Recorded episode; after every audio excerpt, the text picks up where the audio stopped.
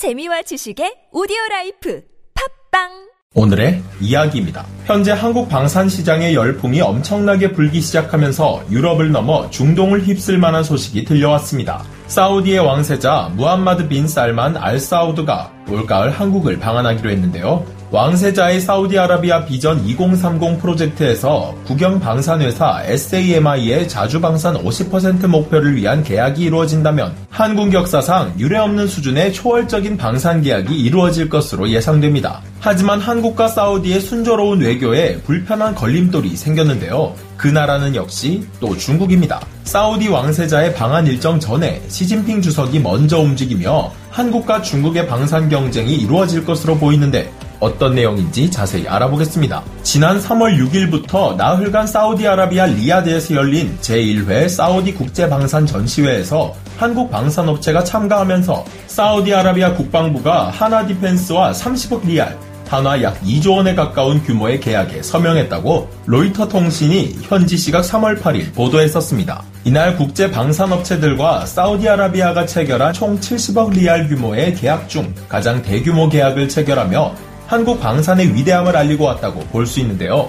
또한 지난 7월 20일 한국과 사우디의 외교장관 회담을 가진 후 경제에너지 안보 협력을 약속하며 사우디 외교장관은 70년대 건설 사업부터 시작된 한 사우디 간의 유대감은 외교 관계보다 훨씬 더 깊다며 파트너십을 기반으로 새로운 길과 지평으로 갈 기회를 계속 모색하고 있다고 밝혔습니다. 그로부터 약 한 달도 채 되지 않은 8월 12일 사우디 한국 대사관에서 밝힌 바에 따르면 사우디의 실세로 알려진 무함마드 빈 살만 알사우드 왕세자가 방한 일정을 조율 중이라고 전하면서 8월 16일 32년 만에 사우디아 항공이 한국 노선에 재취항하기 시작했는데요. 무함마드 빈 살만 알사우드 왕세자는 현재 사우디의 제1부총리이자 국방부 장관이며 왕실 직속 경제위원장 그리고 왕실 직속 정치안보협의회 의장이며 국영석유회사 아람코의 최고위원장인데요. 이 정도면 거의 사우디에서는 서열 1위라고 보시면 됩니다. 축구를 좋아하시는 분들이라면 더 잘 아실 테지만 뉴캐슬 유나이티드 FC의 실 구단주이기도 하죠.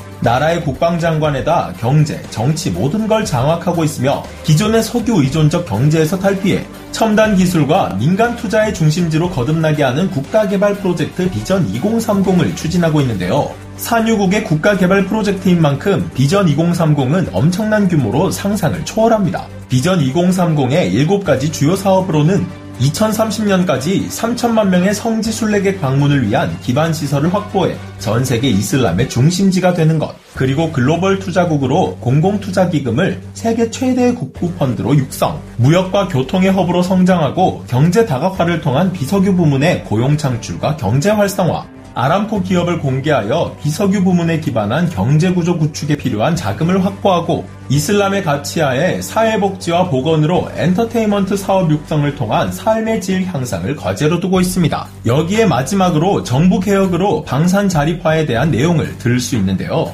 여태까지 오일머니로 불을 쌓아 서방 무기시장의 단골 손님이었던 사우디에서 빈 살만 왕세자의 등장으로 국영방산회사 SAMI를 설립하여 2030년까지 전체 무기 구매 예산의 50%를 자국산 무기 구매로 지출할 것이라고 밝혔습니다. 빈 살만은 사우디아라비아는 안보와 방위 지출 측면에서 세계 탑5에 포함되지만 사우디아라비아가 조달하는 군수품 중 국산은 약 2%에 불과하다며 SAMI가 비전 2030에서 제시하는 목표를 달성하는 데 크게 기여할 것이라고 강조했는데요. SAMI는 군수산업의 최신 전개에 맞추기 위해 새로운 사업단위 구축도 고려할 예정이며 무인 항공기의 제조 및 수리를 비롯한 항공시스템, 군용 차량을 포함한 육지시스템, 탄약과 무기, 미사일, 통신시스템과 전자전 장비를 비롯해 레이더와 센서 모두 포함하여 전방위로 사업을 뻗어나갈 것으로 이야기하고 있습니다. 이제 막 방산 개발을 시작하는데 산유국 아니랄까봐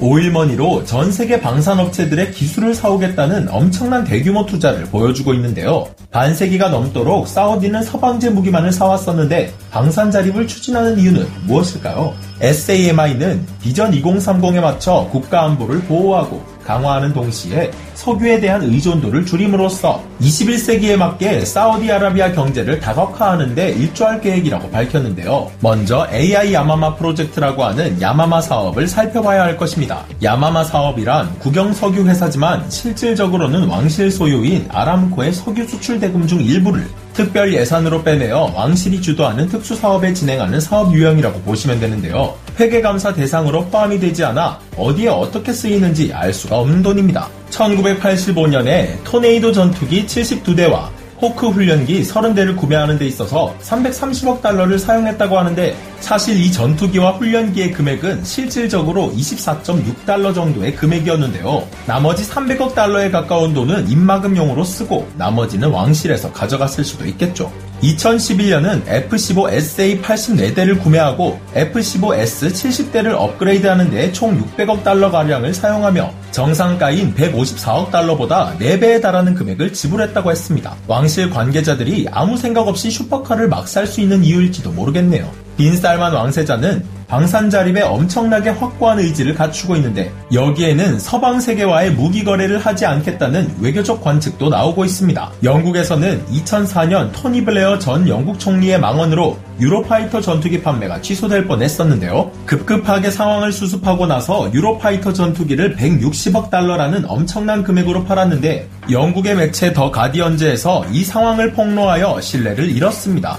후티 반군과 내전 중이던 사우디에서는 열아우라늄이 장착되지 않은 미국산 M1A2 전차의 스펙에 실망하여 독일의 레오파르트 2A7을 자그마치 800대를 도입하려고 했었는데요. 당시 앙겔라 메르켈 독일 총리는 인권을 탄압하는 나라에 무기를 팔지 않겠다고 선언하면서 사우디 또한 독일과의 거래는 하지 않겠다고 선언했죠.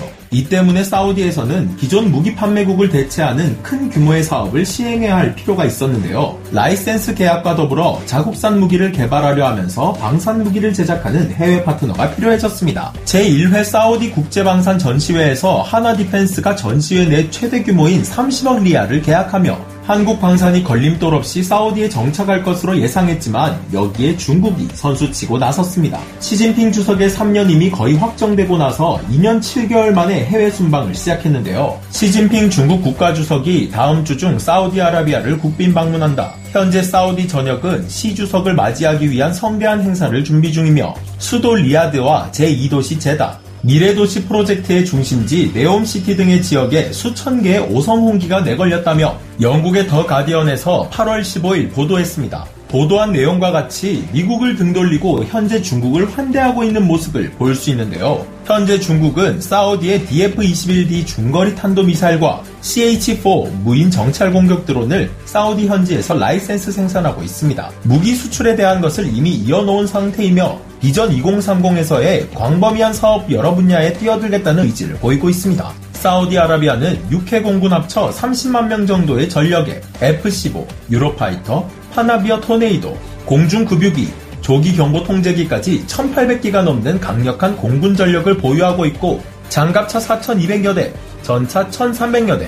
해군이 거의 없는 중동 국가임에도 전투함을 무려 70여 척이나 가지고 있습니다. 전력만을 따지고 보면 엄청난 숫자인데요. 중국과의 암묵적인 수출 경쟁이 시작되고 있으며 앞서 말씀드린 사우디의 전력을 전부 대체하게 된다면 상상을 초월하는 수출이 될 것으로 예상됩니다. 전차로 보자면 한국의 K2 전차와 중국의 VT4가 경쟁하게 될 것으로 보이는데, 여러분들도 아시다시피 실질적으로 K2 전차의 스펙을 중국이 따라올 수가 없죠. 수송 차량과 장갑차를 모두 보병 전투 장갑차로 대체하게 될 경우 중국의 타입 04 장갑차, 러시아의 BMP-3를 따라 만든 이 짝퉁 장갑차가 한국의 AS21 레드백 장갑차를 이길 수 없을 것으로 보이는데요. 이미 하나 디펜스와 30억 리알의 계약에 서명한 사우디로서는 한국 방산 시장의 새로운 강자인 AS21 레드백 장갑차가 더할 나위 없이 좋을 것으로 판단됩니다. 차륜형 장갑차로는 K808과 타입 08의 대결이 펼쳐진다면 솔직하게 장갑차의 방어력 부분만을 따지자면 K808이 조금 아쉬운 부분이 있긴 한데요. 자주포는 사실 무슨 설명이 필요하겠습니까? 대한민국 코방부의 K9 자주포는 이미 하나 디펜스와 사우디아라비아의 계약이 지난 3월 진행되었기에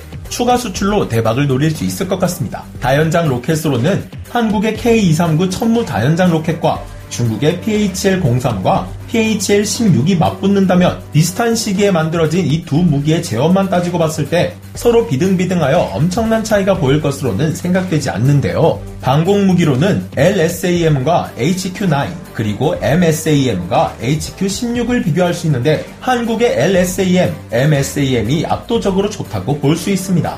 또한 공군에서는 FA-50 블록 20와 KF-21 보람의 전투기가 수출될 가능성이 볼 수 있겠죠. 사우디아라비아는 세계에서 국방비 자체만을 보면 전 세계에서 세 번째로 돈을 많이 쓰는 나라입니다. 그런데도 후티 반군과의 전쟁에서 늘 졸전을 보이고 있기 때문일까요? 2018년에는 빈 살만 왕세자가 군사령관을 전부 갈아치우기도 했었는데요. 군사령관만 탓할 것이 아니라 중구난방으로 수입해온 무기체계들을 이번 비전 2030 프로젝트를 통해 한국 무기와 통합 전투 시스템을 갖춰 국방력을 키워 누이 좋고 매부 좋고 할 수 있는 사이가 되었으면 좋겠네요. 70년대 어려운 시절부터 우리 한국에서는 사우디에 가서 건물을 지으며 벌어온 외화로 한국 경제의 성장세를 유지할 수 있었는데요. 21세기 현재 다시 한번 더 방산무기 수출로 한국 경제를 성장시킬 수 있는 소식이 들려오기를 바라며 오늘의 이야기 마치겠습니다.